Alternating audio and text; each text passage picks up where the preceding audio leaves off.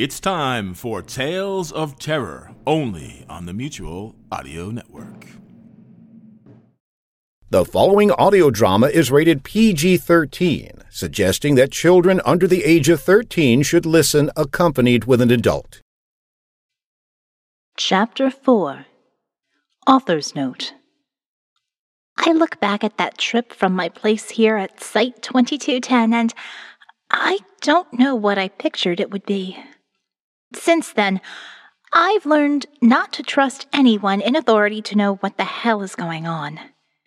I've learned not to accept someone's promise that something is safe or it'll be all right.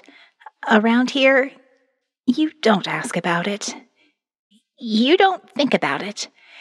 And somehow people think that's okay. The walls are thick. The fences are steel.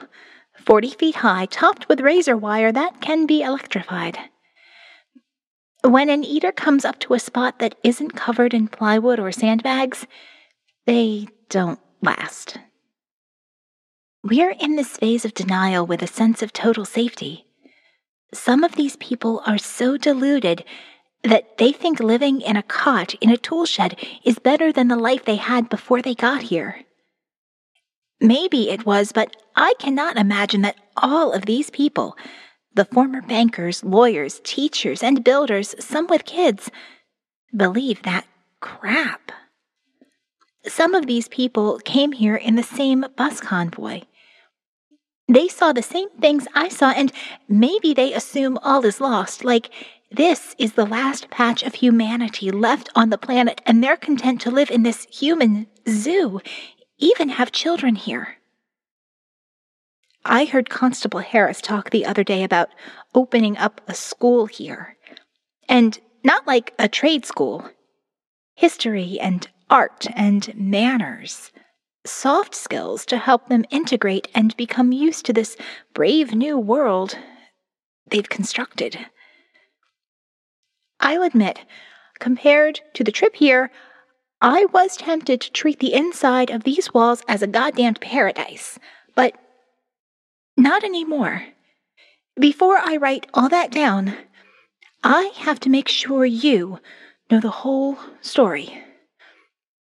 Before I tell you about Jack and that psychotic ice skate wearing blob called Ruby, the pervert hoarding contraband, and the sadistic constable with naked pictures of a dozen women in this facility, before I tell you about these monsters, I need to compare and contrast them against the ones outside. So let's get back to the bus.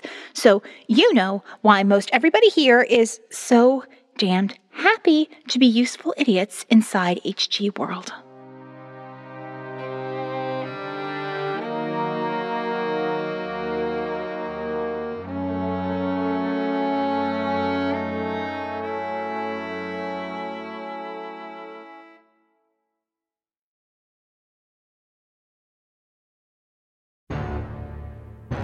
Tuesday Terror really gets the nerves on edge and gives you a nice, healthy fear of the dark.